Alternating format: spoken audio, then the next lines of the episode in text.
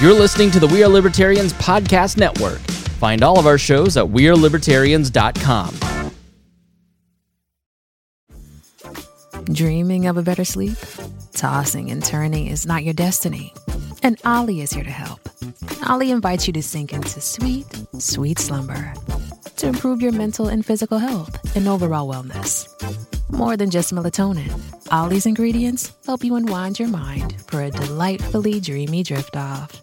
Sleep is on the way at Olly.com. That's O L L Y.com. This episode is brought to you by JLL. Get an insider view into the world of commercial real estate with JLL's podcast, Trends and Insights The Future of Commercial Real Estate. Whether you're curious about making cities more sustainable, the evolution of office space, or AI opportunities, this podcast will help keep you a step ahead. Tune in for candid conversations with business leaders about the biggest trends impacting how we live, work, and play. Subscribe to Trends and Insights now at jll.com slash podcast. Episode 63 The Paradox.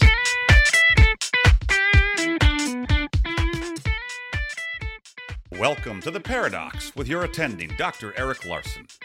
He is a practicing anesthesiologist and clinical assistant professor at Michigan State University College of Human Medicine. Listen in as he takes you behind the scenes of what practicing medicine in today's ever changing world is like with another doctor. The Paradox is a fun and accidentally informative show for physicians, patients, or anyone who has ever found themselves in a waiting room.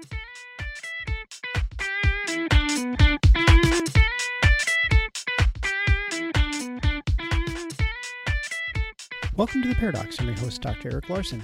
Thank you for joining me as we explore the U.S. medical system in a fun and informative format through expert analysis. Today's expert is just me. I thought there was a good opportunity to have another solo episode, and today we're going to focus on nurse practitioners, physician's assistants, and basically the mid level provider controversy that exists within medicine. I will provide more definitions later in the episode once we get into the heart of things. But first, a little bit of housekeeping. If you want to support the show, please visit patreon.com slash the paradox. There, all donations are used for the production and promotion of the show and are greatly appreciated and provide me encouragement to keep going with the show. I also encourage you to visit the website at theparadox.com where you can find the show notes page at theparadox.com slash 064.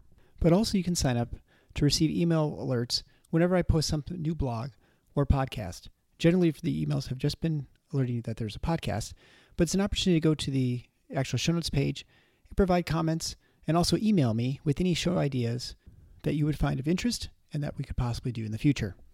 I'd also like to make another plug for my good friend Ed Spires at madesimply.com. Ed has done a wonderful job with my wife's website at andysmom.com, which is the podcast that she launched about a six weeks ago or so now. He and his team provide very affordable, clean, slick websites for small organizations. If you had your own podcast you're launching, if you had a small business you wanted to start, it's a great way to inexpensively get your feet off the ground They'll also help you walk through to how, show you how to do blog posts, post your podcast, in my wife's case. And it's just a great organization. And I think that you'll find Ed a very easy person to speak to and someone who understands exactly what people need. And he will be able to provide those services. I'm also excited that if you're listening to this about when it's release date, I will be heading in a couple days to the Hillsdale College Free Market Forum, where we'll discuss free market ideas and all of the economy, I suppose, including healthcare and I will have the opportunity to meet one of my favorite podcasters, Michael Troy, who is the host of the American Revolution podcast, which, if you're not listening to the American Revolution podcast and you have any interest in the American Revolution and history, you should absolutely listen to. In depth, 20 minutes a week. I think he's up to episode 130 or so. I'm probably off by quite a bit there. Uh, but he discusses in depth one, two, sometimes a week, sometimes a few days, just depends on the situation. But it is a great eh, history of the United States before it even declared independence, and then certainly the Revolutionary War. At this point, he's still in 1776, and I think he probably has, I'm guessing, two or three years before he finishes the war. That can be found on any podcast player at the American Revolution. But without further ado, let's begin our discussion of the mid level providers, nurse practitioners, and the controversy that is brewing and has been going, ongoing for some time in medicine. In fact, I think the controversy has been go- ongoing for long before I began practicing medicine and is one something of a scope of practice. But again, we'll get into that in just a moment because I want to set up the background and give people definitions of what we're talking about because I think for the most part, unless you're someone in medicine or know someone personally who is of a certain profession that we're going to discuss today, you're probably not going to have a very good idea of exactly what the problem is. So, specifically, what is a nurse practitioner? What is a physician's assistant? What is a physician? What is a nurse anesthetist and anesthesiologist assistant? What is a podiatrist, a dentist, an optometrist versus an ophthalmologist, a psychiatrist versus a psychologist? And so I think these are all things that are very important because you need to understand what the different roles are so that you can get a better idea for the fundamental issues that are driving these debates that you'll see on Twitter, you'll see them on Facebook, you'll see people concerned about their profession. I've had a friend of mine who was a counselor and he was very concerned because his career was at risk because of regulatory change that happened at the state government level. And so these things occur all the time, but I just want you to have a better idea for what they are. So we'll start with the definitions. So, what is a physician? Well, a physician is a, either an MD or a DO traditionally, and that means you're an allopathic, which is MD, or osteopathic uh, DO. Uh, traditionally, the difference has been primarily that the DOs tend to deal more in some manipulative, uh, physical things like we might consider sort of chiropractor um, techniques. So um, it's using it's basically a physician who is able to also you know, crack your back, to use probably the most crude terminology. Over time, the osteopathic and allopathic courses have sort of merged, and you see a lot more integration of the different specialties. There was a time not long ago when you would see there's a divide between the two physician types, but you're seeing a lot more merging now within groups. There used to be hospitals that were primarily osteopathic hospitals versus allopathic hospitals. Most university programs were allopathic, the MD designation. And so that's sort of a medical doctor as opposed to doctor osteopathy. Uh, but essentially, nowadays, they're pretty much the same. There are still different governing national boards. There's the American Medical Association, there's the American Osteopathic Association. But for the most part, their political and professional interests tend to align more. And so you'll see them, especially in groups. Uh, and sort of the opportunities for residency training really merging, and there's not being as much of a difference between the two. I think in general, probably on the margins, you'd say it's probably a little bit harder getting to an allopathic school than is an osteopathic school. But even that is somewhat changed, and there's probably enough variation within the schools to make it really difficult to decide, you know, who would have been a better undergraduate student. But I think it's important to, to focus on the training required for a physician. So physicians have to get a bachelor's degree in something. Uh, there's to get into medical school, you have to pass the MCAT test, you have to have a certain grade point average and all those, you know, the usual sorts of things you need at graduate school. And that depends on what school you're trying to apply to, obviously. Uh, you need to have the bachelor's degree. You have to usually have prerequisites, which are generally the same, but there's some differences. You know, some schools require a little more biology or biochemistry or, you know, anatomy or something like that. But for the most part, they have general prerequisites that you have to perform at school. Personally, I was not on the medical track initially, so I had to take some summer classes to just pick up some biochemistry and biology course that I'd not gotten during my engineering uh, classes. Uh, and so once you finish your medical school, which is four years traditionally, uh, you then go to specialty training. Specialty trainings are for the primary care are oftentimes three years, and then it's any sort of length of time beyond that. So it could be three, four, five, six, I think seven years for some. And the specialties just depend on what it is. If you're doing a surgical specialty, they tend to be a little bit longer. And then you can subspecialize even within your specialty by taking a fellowship. And so you may hear people who are fellowship trained. That means they're specializing in some various aspect, hyper focused within their specialty. In anesthesia, for instance, you could do cardiothoracic, so you do you know heart and lung surgeries. You could do neurosurgery, although it's not quite as common, but pediatric is sort of the other common one. So you're dealing with the you know the really tiny babies, the, the uh, premature infants and children with complicated congenital disease of either the heart or lungs or you know brain or whatever. Uh, other specialties obviously do that too. You can pediatrics if you want to be a pediatric gastroenterologist or pediatric neurologist or pediatric pulmonologist, or if you're any sort of the medicine specialties, which is probably far more common if you're looking for fellowship trained people, like a cardiologist or a gastroenterologist or a nephrologist. All these people are medicine trained, which is three years, and then they have fellowship training beyond that, which is a few years, where they learn the various subspecialty training necessary for, like, you know, if you're a cardiologist, you learn about the heart. Uh, certainly, if you can subspecialize even further, that's with the fellowships, even on top of that other fellowship, you may do it in electrophysiology. So you just look at the heart rhythm disturbances and ways to treat that with ablations and things like that. So, anyway, there are thousands, if not oftentimes tens of thousands of hours of training that go into medical school. Also, with medical school, at being a physician, you are basically trained in the identification, so the and diagnosis, and the treatment of disease. Uh, you obviously have to recognize what normal is, because if you don't know what normal is, you don't know what abnormal is, uh, and then you figure out how to treat it. You know, whatever it is that your specialty is that you're in. Uh, and so that is a different sort of track and a different sort of focus of your training and your education than what we're going to talk about next. So we'll talk next about what are known colloquially as mid level providers or physician extenders, maybe another way you hear this.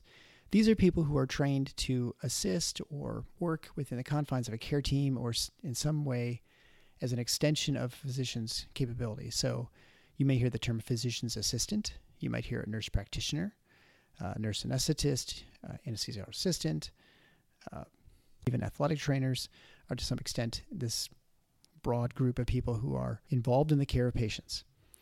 It's important to recognize, too, that these various providers of care, and I do not like using the term provider, but it actually fits in this sense, uh, all have different backgrounds.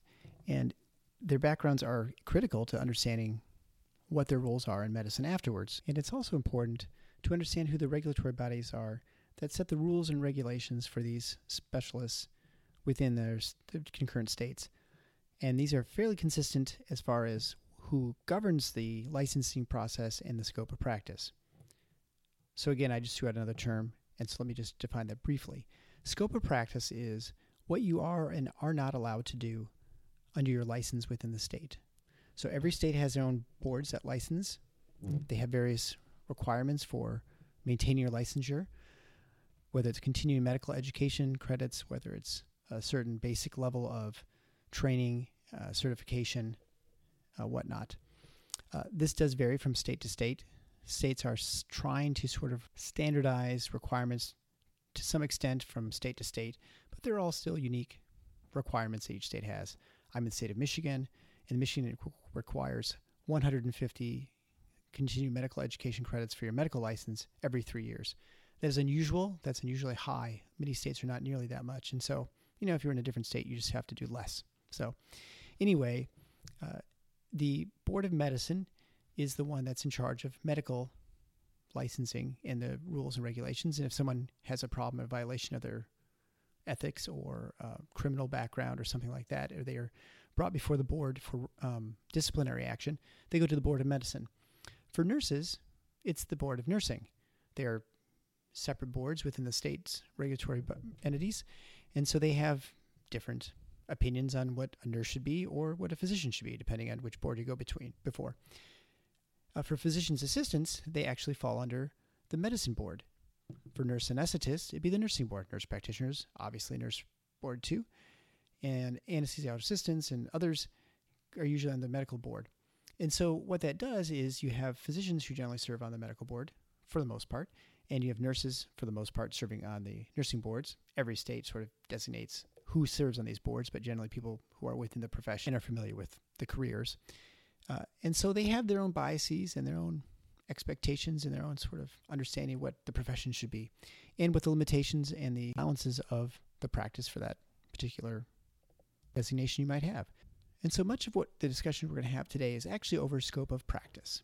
What is and is not allowed by these state licensure boards, and what this means for patients, for those who have those professional designations, and sort of everybody else, as far as the politicians and the lobbyists, the hospital associations, everyone else. And so, scope of practice is at the heart of it, but I want to get the definition of who we're talking about first. So, the best way to understand who these people are, I talked about physicians and the level of training. Let's now talk about nurse practitioners. So, first of all, when people think, say, doctor, they generally think of, at least in a hospital setting, of a doctor of medicine. Now, also, dentists are called doctors. You have podiatrists who are called doctors. You have optometrists who can be referred to as doctors as well. So, doctors is somewhat of a loose term. We obviously know people who are in professors at universities are also doctors. You have your doctorate in history or philosophy or economics, whatever. And so they are also doctors. Although I would say that if you were a doctor of economics and you were in a hospital, you would certainly expect people to refer to you as doctor, but you would not walk into someone, some patient's room and saying, I'm Dr. So and so, I'm here to take care of you. You because the expectation is that if you're a doctor, you are one of these sort of usual doctors that are going to take care of people in the in a hospital setting, a physician, or uh, if someone you know they're looking at your teeth, it's a dentist. For the same reason you would expect a dentist to, to introduce themselves as doctor so and so, I'm going to take you back for surgery, unless of course they're working oral surgery. and so there are certain expectations patients have that I think if you are not describing it that way, I think is a little bit deceptive.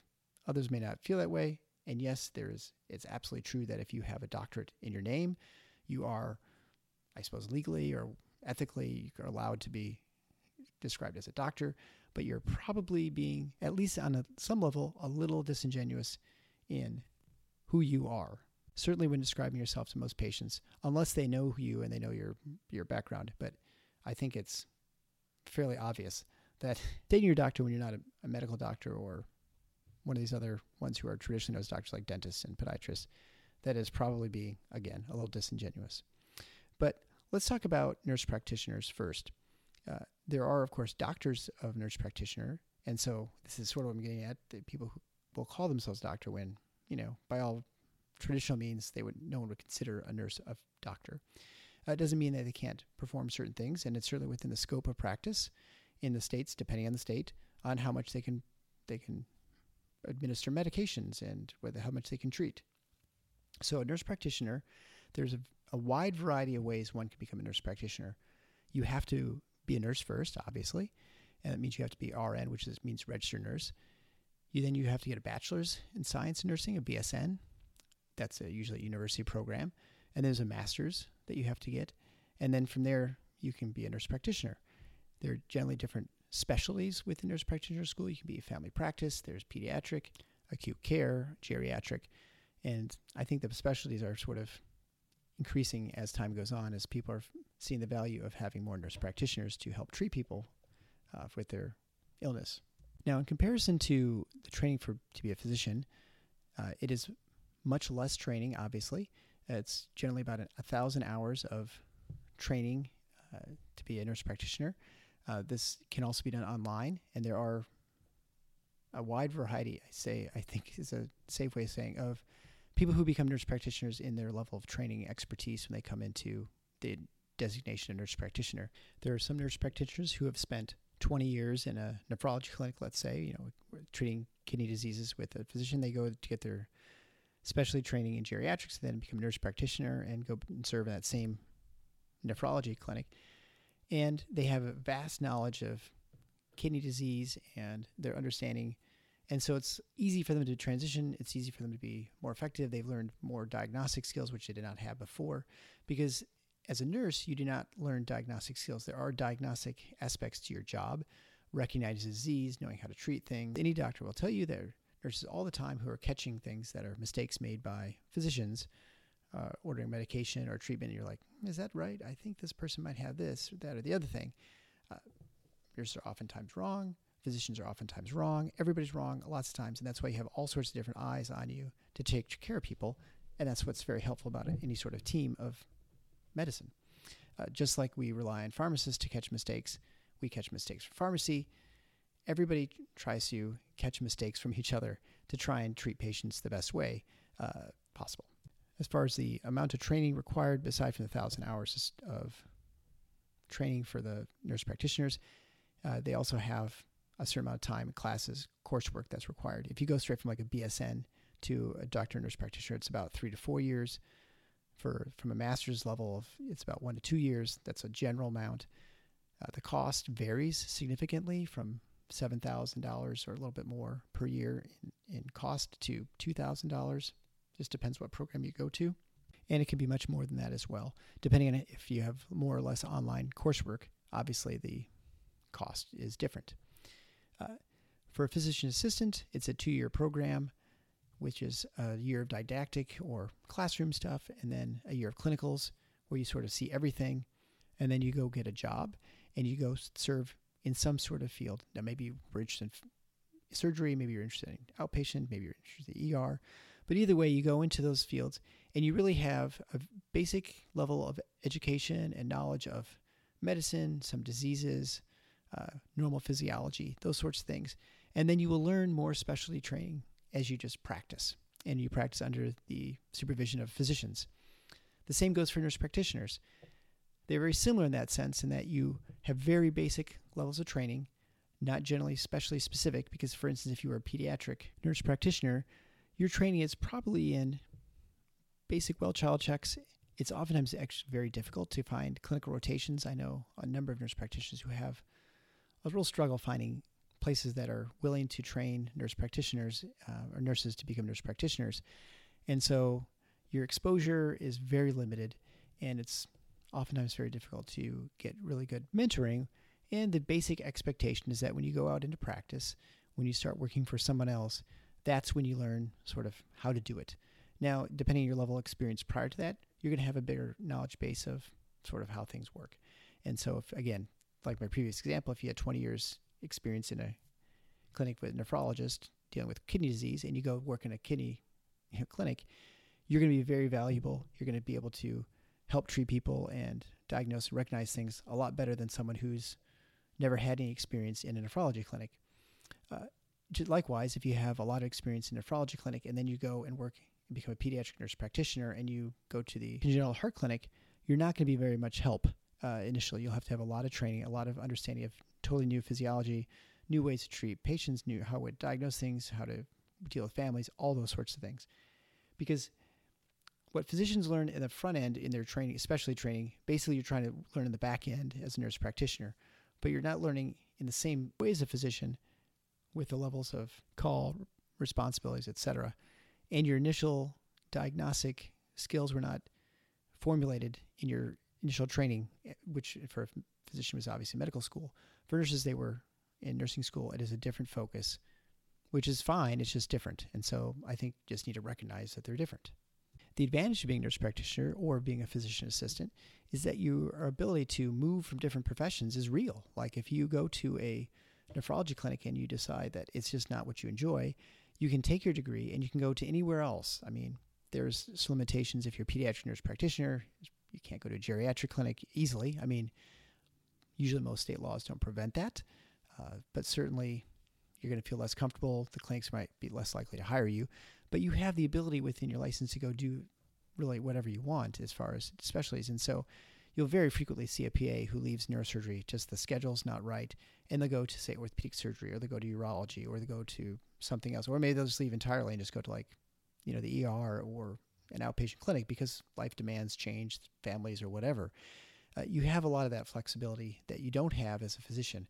For instance, if I wanted to not practice anesthesia, it'd be very difficult for me to just go and start, you know, practicing something else like nephrology. I mean, I have to really go to residency training. I'd have to go do a fellowship training. I would not be competent and I would not be a, a, have any ability to actually practice in that way.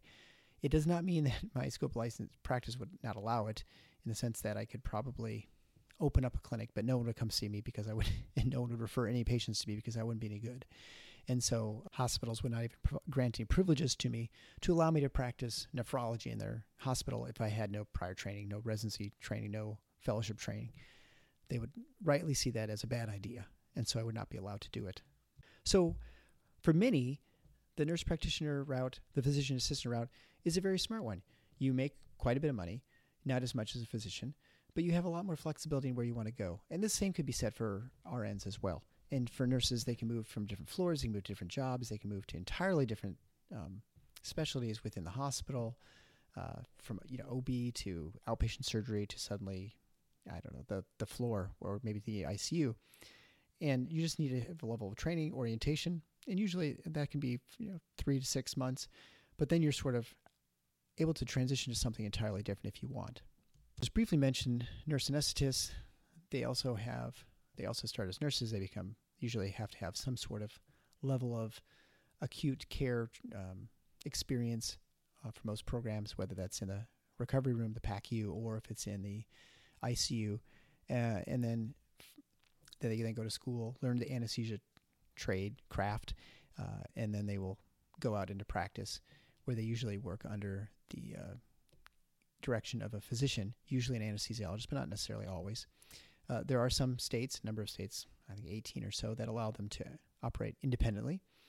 And uh, again, that varies from state to state. Anesthesiologist assistants are more rare than a nurse anesthetist, but they are essentially people who earned their master's degree in anesthesia school. They generally have more training hours uh, than a nurse anesthetist in their training programs, uh, but they don't have the medical background that a nurse that a nurse anesthetist will have as an RN.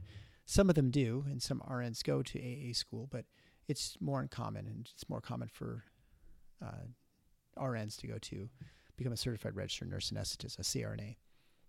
The difference, of course, with the CRNA and the AA is the anesthesiologist assistant is under the medical board, and they have to be working under the under the supervision and the direction of an anesthesiologist, which is why they're called anesthesiologist assistants. Nurse anesthetist can be under any physician. Generally, it's an anesthesiologist, but not always. And so that is a different designation. They're also under a different board within the state regulatory committee, either the nursing board versus AA, which would be under the medical board. That makes a big difference. We talk about scope of practice in just a moment. So the next important thing to know is what difference does it make having a physician versus a nurse practitioner versus a PA taking care of you? What is the difference in outcomes and cost, et cetera? And these you'll see studies that vary all over the board. And and I think uh, it, it's best to think about this in terms of the bell curve of skill, knowledge, what have you. I think it's a lot like describing the difference very generally and men and women. Who's stronger? Well, you could say, well, men are stronger than women, but you can definitely find plenty of women who are stronger than men. I mean, you know, any 20 year old woman is going to be stronger than any 80 year old man, and there are many 20 year old women who are stronger than 20 year old men. But in general, if you looked at a bell curve or whatever, and you said, who's stronger? Well, invariably it would be men who are stronger uh, than women. Uh, other things you could make the same ex- example of. So to say who is to more accurately diagnose and treat some disease, well, you'd say, well, it's going to be the one who's a subspecialist in exactly that sort of disease that the patient's presenting with. For instance, I could probably look at someone and say, hmm, I think you might have a corneal abrasion, which is a scratch in your eye. But it'd be much better for an ophthalmologist to come and say, and actually do the exam, and they know all the you know ins and outs of corneal abrasions, and they're going to say, oh, this is definitely what this is. And you might even have someone who's fellowship trained in cornea, so they specialize in the cornea. They're probably even better than a general ophthalmologist in diag- making this diagnosis. It doesn't mean that any of us are not capable of making that diagnosis, but just simply that your levels of training, your level of expertise, is more capable of making that diagnosis and treating it effectively than the person with less training and experience. That's pretty simply what it is. And so, if you're comparing a nurse practitioner to a physician in general, a physician is going to be more capable and better at making these diagnoses and making the treatment plans more appropriately. It does not mean that every physician is going to be better than every nurse, nurse uh, practitioner. It doesn't mean that they will always be that way. They always probably usually. In other margins, you're going to have people intersecting that people are really good and people are really bad who cross and and it's hard for me to say exactly where that line is and how many people are much better than others. All I can say is that it makes no sense to make an assertion that someone with more training, more diagnostic skills, someone whose training was specifically for diagnosis and treatment of disease, would be overall worse than people who aren't. Now, does it mean people who aren't can't treat effectively and make diagnostic decisions? Absolutely not. There are plenty of patients who come in who know exactly what's wrong with them because they look it up online and they can kind of figure things out. It's not like there's anything special about medicine except that your levels of experience allow you to recognize normal better, to recognize levels of disease. And if you see the right person at the right time, you're going to be more likely to make the appropriate diagnosis than the, a layperson or someone who has less training. Again, it doesn't mean that they're always the treatment of every physician is going to be always better than a nurse practitioner, but you probably could say safely in general they would be better. I don't think this is particularly controversial, but I'm sure there are plenty of people who are nurse practitioners or other mid level providers, and I don't even really like that term, who would disagree with this comment, I don't see how you can deny that that is the case. I think it's the case for any specialty in any sort of profession, and it's not specific to medicine. It's much more likely that someone who deals with F1 cars, as my son would be very excited if I was talking about F1 racing cars, who's a mechanic and services those cars, is going to be much more qualified and much better at diagnosing problems with the, that sort of car than just a general mechanic. It doesn't mean the general mechanic couldn't sometimes come to the right diagnosis and be and be able to fix the car. It just means in general for that specialty, that person who is specializes in that in that specific problem is going to be much better at fixing it. Just like a general mechanic is going to be much better than the lay guy in his garage. It doesn't mean the guy in the garage can't ever get the diagnosis right of what's wrong with the car and fix it adequately. And maybe some of them are, with years of experience, are actually better than a mechanic in a garage. Entirely possible. But you'd say, in general, it's much more likely you're going to find someone who's going to be able to treat your problem with your car in a in a garage, who's gone to classes, who's done courses, who's seen and worked on cars for thousands of hours and did lots of training, than the guy in his driveway. Again, not always, but in general, it's probably safe to say that's the case. Just like someone who's wiring a house, someone who's doing plumbing, there are all sorts of trades and professions. There are all sorts of things that the lay public may know, but they don't know it as well as a specialist, usually. And the key is usually. And the problem with most of these debates that people have online, especially in 240 characters on Twitter, is that you're unable to make nuanced arguments. You're not allowed to have discussions. It is always a binary, better or worse, and it is not always that way. And I think that's really important for people to recognize. I don't pretend that I'm the best anesthesiologist in the world. I don't even wouldn't even go to venture far to say that I'm better than every nurse anesthetist. I think that'd be a foolish thing to say. For one thing, I couldn't know it, but also, I don't know, it's just hubris. but, but I think it's important to recognize that probably in general, your care might be better than someone who has less training than you. But someone who's got 30 more years of experience is probably going to be better, I'm guessing, even if they're a nurse anesthetist and they have less initial training, than probably someone coming straight out of residency mm-hmm. training in anesthesiology. I'm just guessing. But again, it just depends on the person. So, that being said, it's important to recognize there's nuance here. And the problem with medicine, aside, aside from the fact that social media is the morass that it is, where you're only able to say yes or no, or we're better, or worse, there's never any nuance, is the problem in medicine is there's even less nuance allowed in the discussion. There is regulatory capture, there's scope of practice. So, scope of practice is important to recognize because that is what you're allowed to do under the law. You have to get a license for most people who are operating within the medical field whether it's a speech pathologist, whether it's a psychiatrist, whether it's an orthopedic surgeon, whether it's a, you know a physical therapist, all these people are licensed under the law in most states. How they're governed, what they're allowed to do, really varies. And so, like I said, there are some states where you're allowed to practice independently, where other states, people who are the physician extenders, let's call them, they actually have to operate under the direction of a physician or some other person who's got more experience. For instance, uh, one common dispute you'll hear are between opticians, optometrists, and ophthalmologists. Now, ophthalmologists are physicians, optometrists are doctors in optometry, and so and then you have opticians. These are people who fit you for glasses. And so, what people are allowed to do varies from state to state. And generally, it's a scope of practice battle. So, you have the opticians who say, hey, we can use this machine that automatically diagnoses my someone's prescription. And so why can't I use that machine? Just, you know, have them look into the thing and tells you what the, you know, their 20, 40 vision, whatever, they've got astigmatism.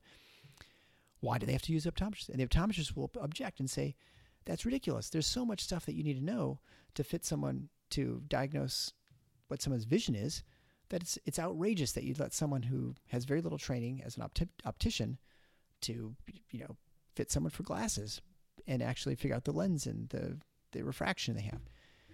Likewise, there are optometrists, plenty of one, who say, why can't I use an, a LASIK machine and operate? I mean, it's pretty much automated. I they just make the cuts automatically. I don't have to do anything. I just have to make sure that you do vision exam before and after. Why should only ophthalmologists have the uh, right to use do LASIK surgery for uh, surgical correction for nearsightedness? And depending on the state, there are different lines that are drawn, which is allowable and not allowable. The federal government occasionally gets involved, but not often. Likewise, you'll find places where podiatrists are allowed to operate on more than feet. I mean, most people think podiatrists operate only feet, but some states they allow them to operate on knees, and they can fight to try and operate on hips because it's the lower extremity. And so you can see how this line blurs. And then, of course, they have these battles in the, their the legislatures uh, with the regulatory rule bodies, with generally the physicians or whoever is who has more ability to operate wherever. and so, and so these scope of practice laws and battles happen all the time. And so it's it's more prevalent in medicine simply because there's it's highly regulated. There's so many people who are certified and licensed that there are always these battles going on. So what's happening today is not in any way unique to what's been going on for the last 20, 30 years or whatever, 50 years probably. Obviously, there are more people who are licensed than in the past, and that does not just specifically mean medicine, but again, medicine has the most people who are licensed probably of any profession or industry, we'll say. I think it's important to note who comes up with licensing laws and who comes up with scope of practice. I serve on the Michigan State uh, Medical Society Board Regulations Legislation. So we, I see legislation that's related to medicine or regulation regulatory changes that come up before the the state. And you know how is the medical society going to respond? So you know we obviously represent physicians and so there are physician interests and patient you know safety concerns those things. Um, and what's very interesting is every year we have various boards who want to form to form new licensing schemes. These are never launched by the lay public. They're never launched by an interest group outside of groups that are looking to prevent others from entering the market so you'll see a holistic medicine board that wants to form. And so we only want to allow people who to practice and call themselves holistic doctors as people who have done training at, you know, University XYZ or whatever they're they're not universities but schools. And so they want to have licensing boards that prevent other people from calling themselves doctor of homeopathy or doctor of naturopathy. And you might think it's kind of crazy. Maybe you think that's not crazy it's always under the guise of patient protection, and there's probably some validity to that, I suppose, that people might be doing totally crazy things that are just outside the range of what any sort of normal naturopath or homeopath up the practitioner would do. Uh, but it's important to recognize that these this legislation and these licensing schemes are always brought forth by some sort of professional organization that is looking to create some sort of board to prevent others from entering the market and in order to get, gather themselves more credibility so that they can then bill insurance companies and to get in sort of part of the medical action, right? So if the chiropractors have their own board, the med- uh, medical physicians have their own board, everybody has their own board for uh, for licensing in order to get accredited so you can get paid for things by third party payers. And as I said, to prevent others from entering that market. So you'll see campaigns from professional organizations that will come up with studies saying patients prefer this, patients prefer that. It's been shown that XYZ specialties are just as effective as treating as physicians or as optometrists or whatever. And you'll see all these studies that come out, which are sponsored by, you know, whatever society it is. And, or they'll say we're less expensive or, you know, outcomes are better even. The problem is these studies have a tough time getting a control group. For instance, if you're trying to make the argument that someone is, gets better care or just as good care using your specialty, you know, like let's say nurse practitioner said, well, nurse practitioner care is just as good as physician care, and you know, we're a lot cheaper. Well, that would only work if you could have some sort of setting in which case they weren't totally working independently. But that doesn't exist in most places. And so it's only a supposition that they are actually just as good. When everywhere they're practicing, they're practicing under the direction of a physician on some level. And so it's hard to say, well, of course the outcomes are better, you know, or the same because it's sort of the same situation. I mean, I guess they're working in one place, maybe the other place they're not working at all. And so you could compare those. But maybe you could say, well, that's just because there's a physician directing the care or sort of organize the clinic or whatever. Or, you know, there's there to bounce ideas off of. And so you're able to get pretty much the same level of care, whether you have nurse practitioners or not. And so it's really hard for these studies, I think, to prove anything. Important to remember that correlation does not necessarily mean causation.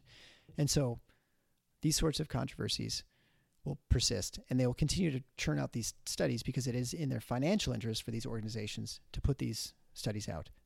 So here we get to the crux of the problem. Why does it matter? Why do we really care what nurse practitioners can do, why what physicians can do, what optometrists can do, all the scope of practice thing? Why do we really care? Is it because of patient safety?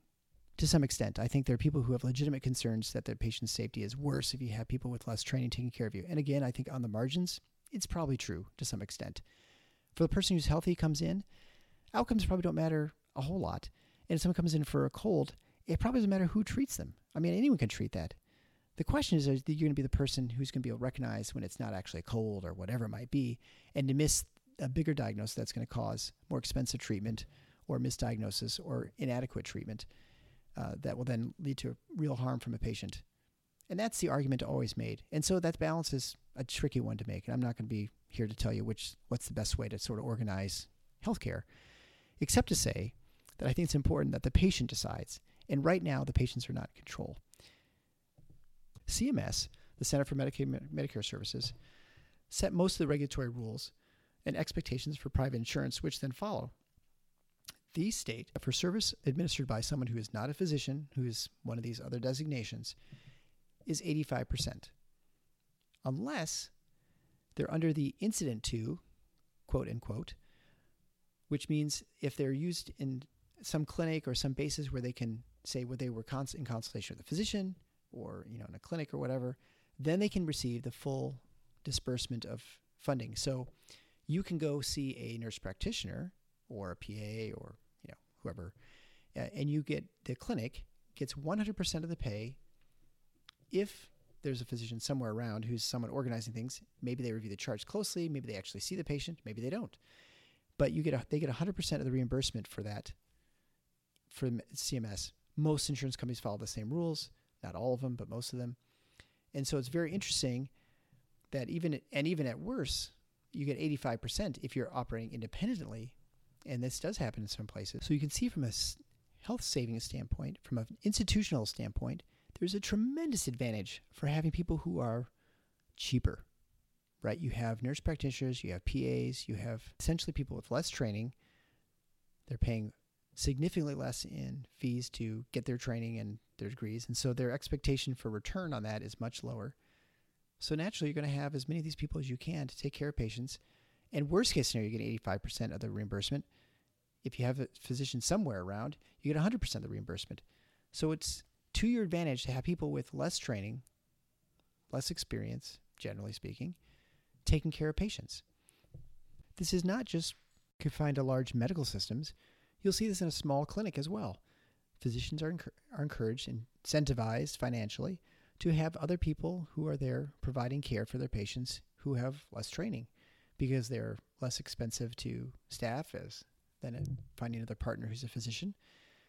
The downside is, of course, is whether patients are okay with that, and you know the way the how well the practitioners practice, and if they're very good at it or bad at it. You also have to train someone to learn how to do it, and they may not stick around. It's they're an employee; and they don't have the same incentives in general for the survival and the of the practice. And so those are all considerations one has to make when hiring people. But essentially, the people who are pushing for nurse practitioners, for physician assistants, and other people to be in these clinics are pretty much anyone who can financially get incentivized from this, which are independent physicians, employed physician groups, hospital systems, and of course, the professionals themselves. The people who are not advocating for this sort of practice are generally patients. Now, I don't think patients are necessarily opposed to nurse practitioners and physician assistants, but they're not given really a choice. And this is the part where I think we see the, the crux of the problem. President Trump recently signed an executive order which will change the reimbursement patterns for other practitioners. So it's direct regulatory rule changes in CMS to reimburse fully, regardless of the training of a certain practitioner. So this means the nurse practitioners can bill at 100%. It no longer matters if there's a physician involved in the care. They're not allowed to charge less. And this is the real problem, this issue. Because fundamentally, the patients are not involved in the selection the payment of these practitioners, whether it's a physician, whether it's a nurse practitioner, whether it's a physician assistant. Everyone's fighting over the dollars that are coming from the federal government, generally speaking, because the federal government sets the regulatory rules. And so usually the private insurers follow along at some point, soon or a while after. And so if the decision is made to pay everybody the same no matter the level of training, there is no reason to have people with more training taking care of people except to provide better care. But from a corporate standpoint, from a payment standpoint, there is no incentive to do this. Now, you won't find a single administrator anywhere in the America who will say this. They will all deny this and say it's not possible. You'll have physician groups that will say there's absolutely no reason we'd sacrifice our care or patients' safety, et cetera, et cetera, by having people who are less qualified, less trained to take care of people. But I guarantee you, this is the natural result of this. Now, that being said, I want to again reiterate the nuance of this argument that yes, nurse practitioners, physician assistants, other people with other levels of training that's different from physician can adequately take care of patients some of the time, most of the time, almost all the time. Sure, I don't deny that. And I don't deny that they may be better than physicians at times. But on the margins, they're going to have less training and you're going to have more things missed. You're going to have more diagnostic tests run because people don't have as much experience in recognizing disease patterns and they might need more help in trying to figure things out. And this is, I think, pretty well established that their utilization of tests and laboratories and things like that is a little bit higher for people with less levels of training.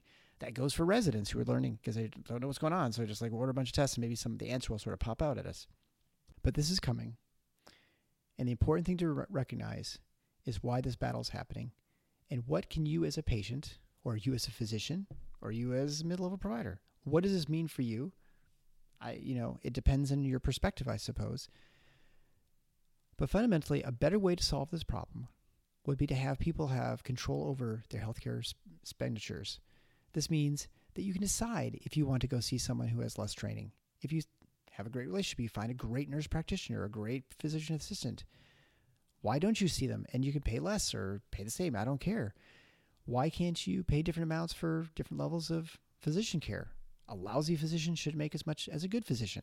Now, maybe you could say, well, you know, referral patterns, et cetera. If you're lousy, you're not getting as many patients sent your way, but you're still getting paid the same for the same procedure or the same clinic type visit, no matter if you're good or bad. This is not a good way to run any sort of system. We don't have anything else in our economy that runs this way that's not controlled by the government. And I don't want to pick on the government specifically, but there's really no other way for the government to handle this. But it's just not a good way for making decisions and for way, deciding payments and decide how things run. Now, from a government standpoint, there's probably no other way to do it because you can't discriminate adequately on the quality. Really, they try, but it's not very good. Uh, to the quality and the care that's provided by someone. And you know what's good for one person may be terrible for another person. But there are no individual tastes. There's no individuality allowed in our in the system. If there's not a market, and there is not a market in medicine for most things, that's the assumption, the assertion, I should say, that there is any sort of free market or any market system in medicine is crazy. There is very little market. There is some, but very limited, and the ability to shift things around, resources around, and to try and decide who's going to care for people and how much you're going to get paid is really limited. And this is one of the fundamental problems with medicine right now in the United States. I think it probably, on some level, it's similar everywhere else in the world because governments are increasingly designed to control how spending occurs or how much visits cost or how much some procedures do in order to save costs or to try and standardize treatment or whatever. The problem is you can't do that well in a market any better than if you than if you're the government were to try and do this in any other sort of aspect you care. If they were trying to regulate the cost of bananas and green beans and corn or carburetors or motor oil, it would be very difficult for them to know what the right price is from the right person. Because if you were if you all had to pay exactly the same to get your car repaired in a car shop, sure you could go to any car shop and it's going to cost exactly the same. It doesn't matter where you go. But some places are to be better than others. There's going to be no way to discriminate you know, what a good bad one and a bad one is. And the people who are good are going to be too busy. You'll never be able to get into them because they can't discriminate based on price. They can't charge a premium for their service. And likewise, people who are lousy are going to get a lot more business than they should, where they should be empty and they should have to charge half as much because they're so bad. But you know, maybe some people they just need an easy repair, and so even the bad repair shop can do that easy repair, and so they can you know get by with less. But those decisions should be made by people. In this case, we're talking about health, which is I think really important, and with patients. But right now, patients don't have the ability to make decisions, and the people pushing this are multifactorial. So don't buy the fact that it's just the hospitals pushing this, or it's just physicians, or it's just these trade associations. The answer is it's all of them. It's all of them. If you have a problem with it, don't just take it up with a politician because they're the last people you want to talk to to fix the problem. Because guess what? Their solution is always the same. It's always to use government force or regulatory ch- capture, change the scope of practice laws, have more fights over who gets paid or whatever. But it, ultimately, it's going to be exactly the same problem because until you control where your dollars go as a patient, you're going to have no control over the system.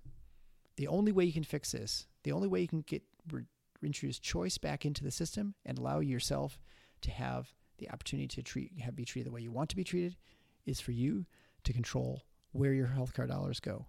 So the only system that's going to ever work to fix medicine is one that fixes that problem. Doesn't mean that a third party payer system could never work because there are probably situations I think one could envision where it would make sense that you have someone who helps you make the decisions when it comes to say i don't know purchasing uh, you know when you go to the icu and you're not able to make decisions but fundamentally you have to be able to control the where your money goes. If not you are not in control. And the any sort of control you think you have is an absolute illusion. That's why i think direct primary care is a great option. It's just one tiny little piece of the puzzle. But we have to be able to select how much we pay for certain procedures. And as long as we allow someone who is making a decision a long ways away and, and everyone's exactly the same and this level of care is the same based on just level training or now in this case, any sort of training, you're going to get levels of care that you may not like. You're going to have less autonomy. And I'm concerned that people are going to be upset with how it works and they're going to look for solutions that are going to be the opposite of what they should be looking for. So, why do I think choice is so important in this whole matter? I think it helps everybody. Not only does it help patients, because patients now can direct their money to the type of care, the level of care, who they want to give to, and what they what they need and what they value. For nurse practitioners, for physician assistants, you can continue to fight these scope of battle practices, spend thousands, millions of dollars of your hard-earned money fighting these battles in every state legislature, fighting at the federal government level, fighting for regulatory changes at CMS, and you may win some battles. I don't doubt. I you know I don't I don't deny that that's going to happen, and I think this executive order signed by uh, President Trump is going to absolutely help um, on some level. But if you want to have an independent practice, if you could suddenly charge whatever you want and operate independently, and people understand, patients understand your level of training, you know, level of you know whatever you you can do, then that's fine. Why would that not be best? And for physicians, don't be afraid of this. Why are you allowing yourself to be controlled by CMS to insist on continuing this and perpetuating this process, this sort of system that makes it all exactly the same? Like we're just cogs, just widgets. We're not. We're individual people. We have some more skills, some less skills, more experience, less experience. Some are good, some are bad protecting our profession in the sense that you have to make everybody get paid exactly the same is the wrong way to go about things. You have to accept the fact that what you have been fighting for is have shackles put on your ankles. Allow patients to make these decisions. Prove to them that you're better, prove to them that your training is worth something, and they will come. I don't I'm not worried about this. I don't know why so many physicians are worried. They're of the belief that if everyone had the option, they would choose the cheapest option. That is not the case. If that was the case, there would be nothing but McDonald's in town. If that was the case, there'd only be Target. But we know there are all sorts of different options when it comes to shopping, when it comes to restaurants. There's fine dining, it's all sorts in between. Not everybody drives a Ford Focus. Some people drive BMWs. Some people drive old Chrysler Pacificas. Case in point. It just depends on what you value and what you want. But that doesn't mean it's wrong. I think you can advocate for what you think is the right choice. You can advocate saying it's important that you recognize that I've got levels of training and that, yeah, you're healthy and usually the outcomes are fine. But would you want someone with more training to come take care of you?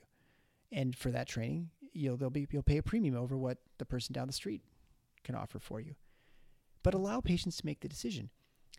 Right now, the system is designed so we're not allowed to make the decision, and so we're fighting over all these decisions controlled by politicians and bureaucrats in either state capitals or in the federal capital. And this is a problem. How do you get that place? I'm not sure. But that is the fundamental problem. That is the problem that we're fighting. It is not one we should be directing our anger and angst towards nurse practitioners or physician assistants. If you're NPs and PAs, don't be mad at M- MDs. Yes, we are battling each other all the time for scope of practice under the guise of patient safety and saving money. But what we're ultimately fighting is a battle that is given to us by the politicians, by the bureaucrats in those capitals. They're the ones who give us a false choice. What we should be fighting for is allow patients make those decisions. So allow patients to have the ability to direct their money where they want it to go. If we allow that, we're going to fix a lot of these problems. So go out there and do the right thing, say the right thing, and advocate truly for physicians. Advocate for them to control where they go, how they spend their money. That's how we're going to get a better world. That's how we're going to take care of a lot of these disagreements. It's not by preventing each other from practicing. So thank you for listening. I hope it gave you something to think about. Please email me with your thoughts, your concerns. And remember when you're on social media, on Twitter, in 240 characters, don't forget the most important six letter word nuance. We're all brothers and sisters. Let's fight for real patient choice and professional choice. Thanks a lot.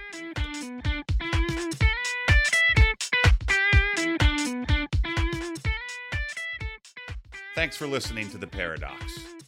If you like what the doc is doing, please subscribe and leave a review on iTunes or Stitcher.